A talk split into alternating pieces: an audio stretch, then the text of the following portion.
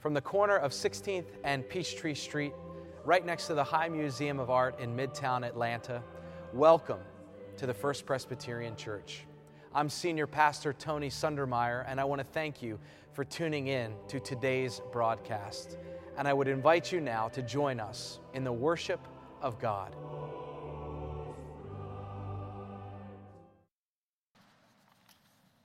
Hear now these words from the 72nd Psalm.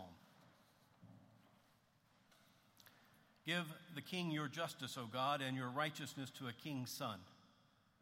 May he judge your people with righteousness and your poor with justice. May the mountains yield prosperity for the people and the hills in righteousness. May he defend the cause of the poor of the people, give deliverance to the needy, and crush the oppressor. May he live while the sun endures and as long as the moon throughout all generations. May he be like rain that falls on mown grass, like waters that uh, shower the earth. In his days may righteousness flourish and peace abound until the moon is no more. May the kings of Tarshish and of the isles render him tribute. May the kings of Sheba and Seba bring gifts. May all kings fall down before him, all nations give him service. For he delivers the needy when they call, the poor and those who have no helper. He has pity on the weak and the needy and saves the lives of the needy. From oppression and violence, he redeems their life, and precious is their blood in his sight. Well, this is the word of the Lord. Thanks be to God. Uh, now, I'd like to invite children who would like to go to Godly Play uh, to meet, I guess there's some. Sarah, yeah, Sarah Kate. Good. She's back. Y'all want to go?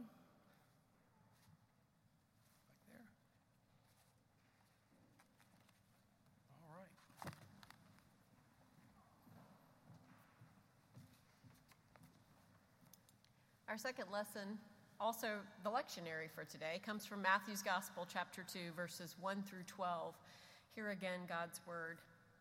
In the time of King Herod, after Jesus was born in Bethlehem of Judea, wise men came from the east to Jerusalem, asking, Where is the child who has been born King of the Jews? For we observed his star at its rising and have come to pay him homage. When King Herod heard this, he was frightened and all Jerusalem with him. And calling together all the chief priests and scribes of the people, he inquired of them where the Messiah was to be born. They told him, In Bethlehem of Judea, for so it has been written by the prophet. And you, Bethlehem, in the land of Judah, are by no means least among the rulers of Judah, for from you shall come a ruler who is to shepherd my people Israel. Then Herod secretly called for the wise men and learned from them the exact time when the star had appeared. Then he sent them to Bethlehem, saying, Go and search diligently for the child, and when you have found him, bring me word, so that I may also go and pay him homage. When they had heard the king, the wise men set out, and there ahead of them went the star that they had seen at its rising, until it stopped over the place where the child was. When they saw that the star had stopped, they were overwhelmed with joy. On entering the house, they saw the child with Mary, his mother, and they knelt down and paid him homage. Then, opening their treasure chests, they offered him gifts of gold, frankincense, and myrrh. And having been warned in a dream not to return to Herod, they left for their own country by another road. This is the word of the Lord. Thanks be to God. God, from this old story, speak to us a new message today that we might be new people, ready to follow you when we leave this place. In Christ's name, amen. As I said a few minutes ago, this morning we celebrate Epiphany. It's Epiphany Sunday. And the word epiphany means revelation. So, this is the day in the church calendar each year when we mark that our new Savior has been revealed this time to the wise men. It's the next chapter of the Christmas story, so to speak. It didn't end last week. But you do remember just over a week ago on Christmas, the experience of wonder and awe, the feeling of standing at the manger, amazed that this thing has happened, that the divine would break into history as a baby so humbly and for us. Now, at Epiphany, we start to see the new world that baby brings. Already, even while Jesus is still a little child, something new is happening. The birth of our Lord shifts power in the world away from violence and chaos and toward joy and justice. Epiphany Sunday falls early this year. The actual day of Epiphany is January 6th, but here we are on the 2nd, just after we've flipped our calendars, or probably for most of us, our phones did it for us and flipped straight to a new year. I don't know about you, but I hear lots of buzz in these days about new. It feels like the word new is everywhere. Even the issue of our son's Boy Scout magazine that just came in the mail, two little children, mind you, had a cover that said, New Year, New You. I guess we want even our kids to be better in the new year. This is why, as we listen to the buzz around us, we hear so much hope that 2022 will be better than 2021. And if you think back, we also hoped so, so much that 2021 would be better than 2020.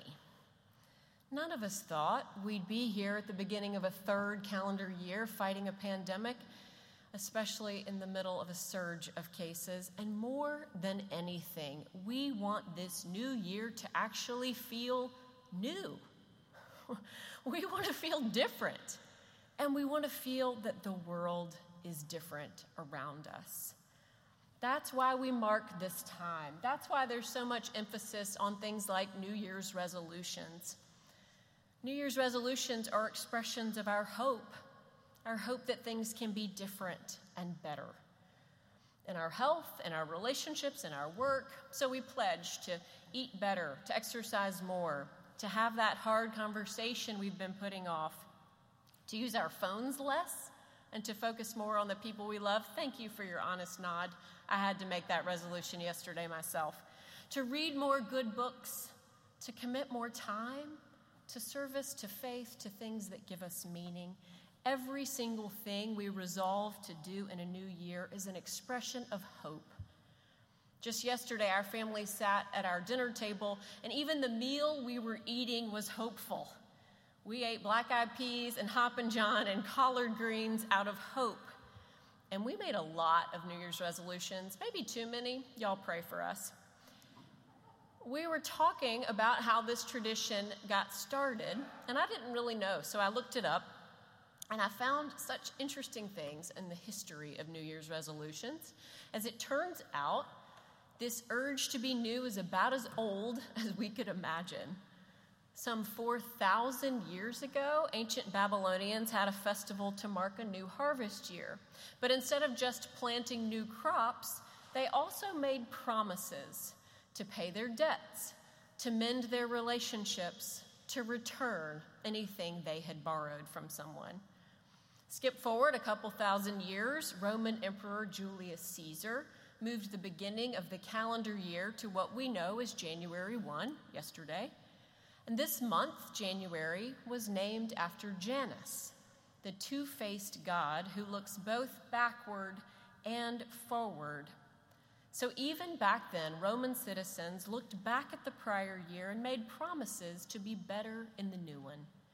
Early Christians did the same thing, but called it confession. So looked back and confessed what they needed to change and resolved to behave differently in the new year. Finally, in 1740, John Wesley, the father of Methodism, rooted this practice in an actual worship service. It was held on either New Year's Eve or New Year's Day, and it was a service of covenant renewal where Christians gathered to renew their promises to God to start a new year in right relationship with their Lord. I was amazed to learn all that. If anything, this long history tells us that humans have always felt a deep need for a new start. It's good. It's good to look back and be honest about what we need to change. But also, what's at stake for us as Christians at Epiphany is something bigger than habits. It's more than trying to lose a few pounds or trying to rebalance our work days. Our hope is for a new world. Our two scriptures for today show us how a new world will come with the birth of a new kind of king.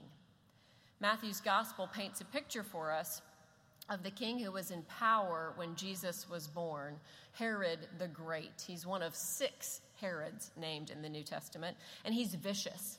He's a brutal king. He serves the Roman Empire after a few generations of his family paying people off to get him that status. And he had a reputation for being especially cruel. In fact, he's the opposite of the kind of king we just heard about as Rob read from Psalm 72. Herod oppresses the weak and the needy. He's a paranoid tyrant who uses violence to keep his power, even sacrificing innocent lives. So, Psalm 72 gives us the picture of the new kind of king we are all hoping for one who's coming to judge with righteousness and bring justice, who delivers the needy and lifts up the poor and has pity on the weak, who doesn't come to throw away innocent lives but comes to save them. Human powers the Herods of history will fall before this new king. He doesn't oppress. Life is precious in his sight, and in his days, peace will abound.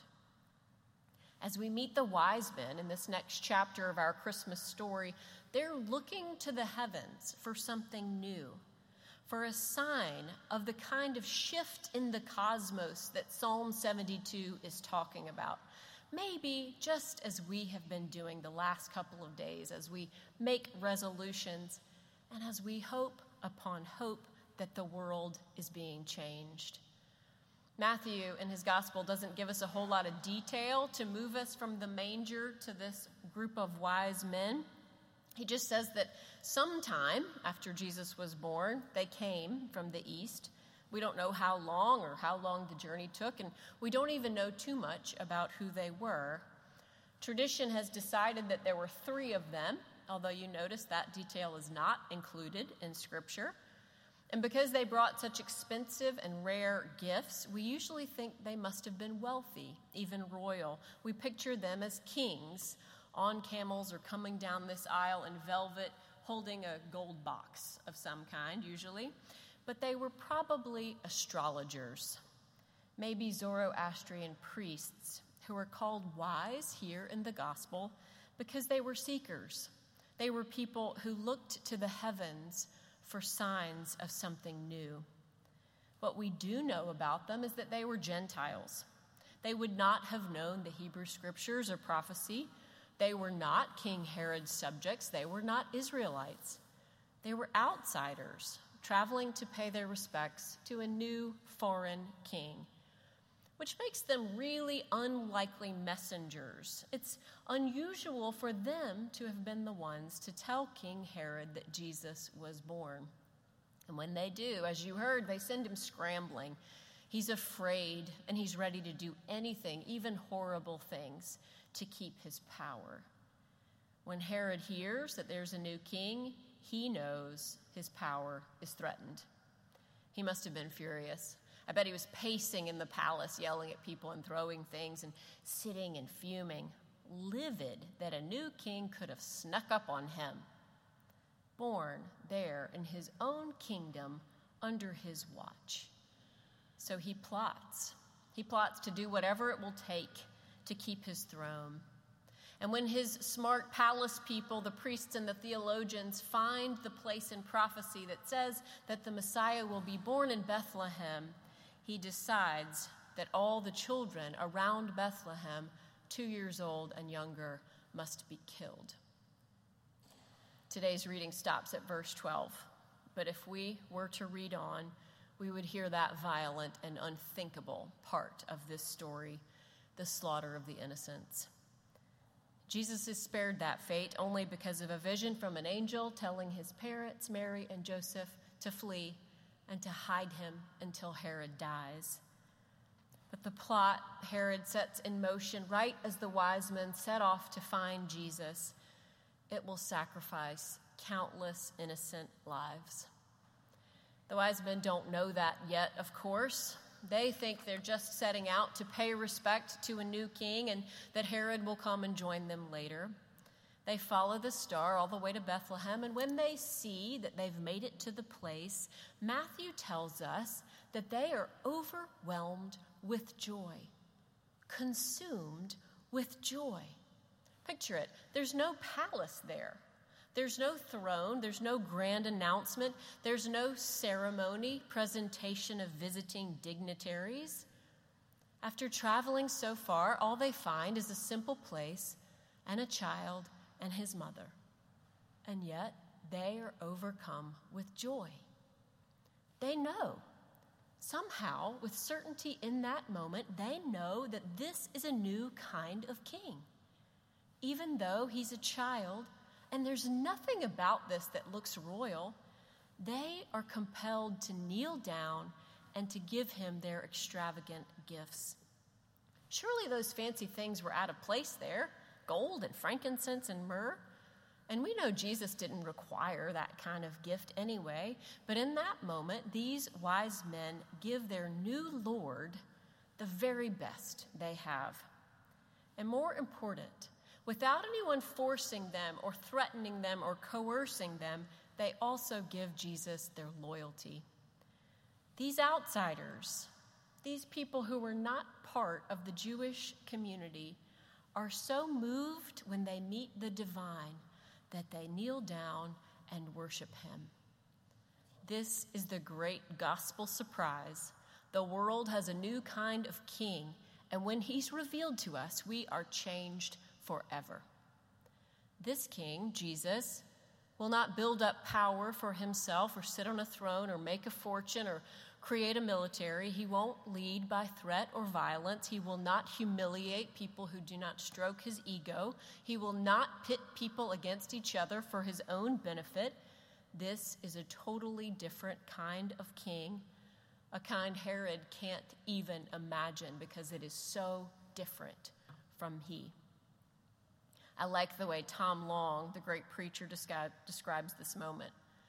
Whenever the true nature of the gospel is understood by the powers that be, all swaggering despots turn fearful.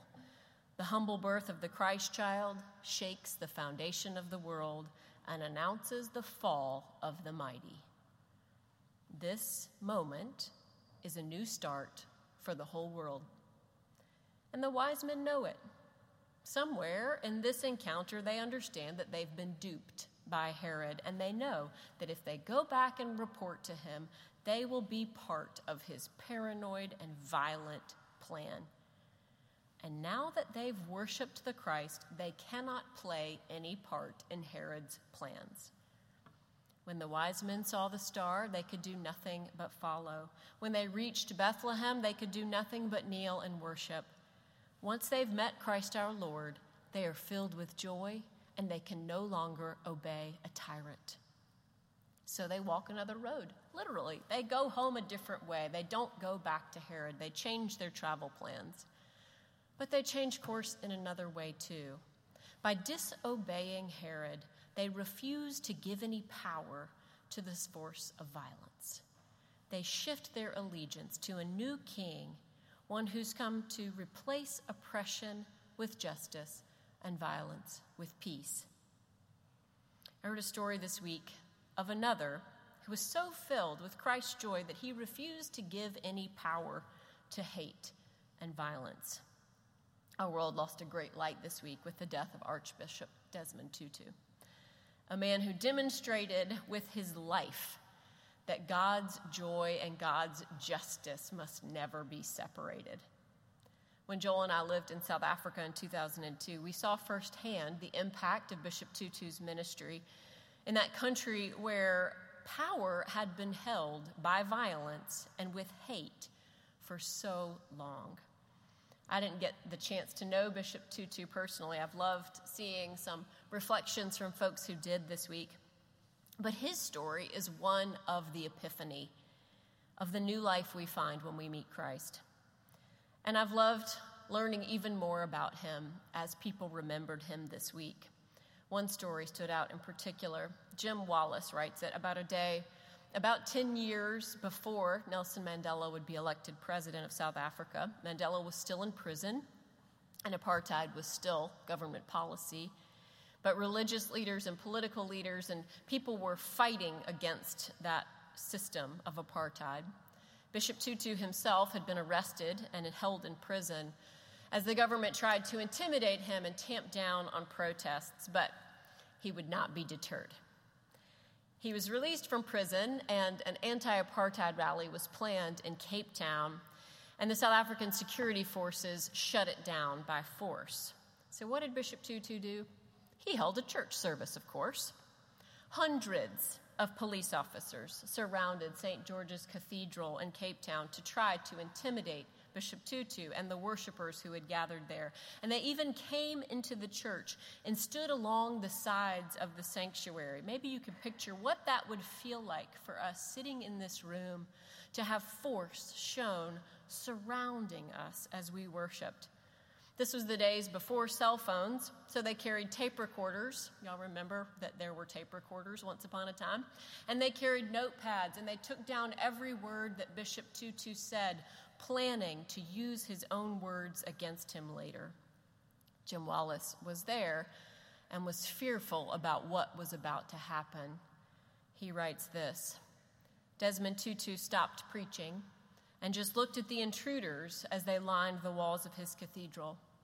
After meeting their eyes with his in a steely gaze, the church leader acknowledged their power. He said to them, You are powerful, very powerful, but I serve a God who cannot be mocked. Then Archbishop Desmond Tutu told the representatives of South African apartheid Since you have already lost, I invite you today to come and join the winning side. He said it with a smile, an enticing warmth in his invitation, but with a clarity and a boldness that took everyone's breath away. The congregation's response was electric. The crowd was literally transformed by the bishop's challenge to power. From a cowering fear of the heavily armed security forces that surrounded the cathedral and greatly outnumbered the worshippers there, they leapt to their feet, shouted the praises of God, and began dancing. What is it about dancing that enacts and embodies the spirit of hope? Wallis says that they danced out of the cathedral to meet the awaiting police and military forces of apartheid, who hardly expected a confrontation with dancing worshippers. Not knowing what else to do, the police backed up to provide the space for the people of faith to dance for freedom in the streets of South Africa. Friends, because Bishop Tutu knew Christ our Lord, he could not and would not give any power to the Herod of his day, a racist and violent system of government.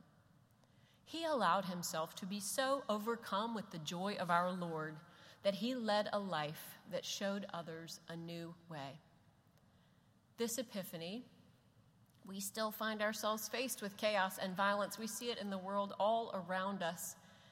We still have to wade through competing claims for authority, still have to make decisions about whom we will obey, what roads we will travel, whether we will stand up to abuses of power, refuse to be pitted against one another, and deny hate any authority in our lives. But we have been on the Christmas journey too. We've seen the star and can follow. We've traveled to Bethlehem and can kneel in worship. We've met Christ our Lord, who came to replace the power of violence and chaos and hate. And we can be so filled with his joy that we will work for his justice. This January 2nd, our question is what new start will we make? Amen.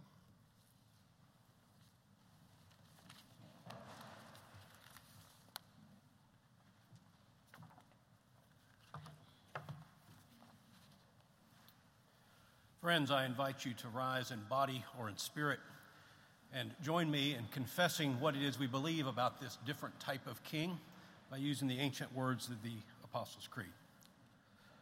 I believe in God the Father Almighty, maker of heaven and earth and in Jesus Christ, his only Son, our Lord, who was conceived by the Holy Ghost, born of the Virgin Mary, suffered under Pontius Pilate, was crucified, dead, and buried. He descended into hell. The third day he rose again from the dead. He ascended into heaven and sitteth on the right hand of God the Father Almighty. From thence he shall come to judge the quick and the dead. I believe in the Holy Ghost, the Holy Catholic Church, the communion of saints, the forgiveness of sins, the resurrection of the body, and the life everlasting. Amen. You may be seated. Um, still in the pandemic, so we're not passing plates these days, but we are still taking up an offering, and we do appreciate uh, so much the, the, faithfulness of this congregation uh, to continue to support the ministries of our church. Give as you have made up your mind, not reluctantly or under compulsion, for God loves a cheerful giver. Let us now return to God the offerings of our lives and the gifts of the earth.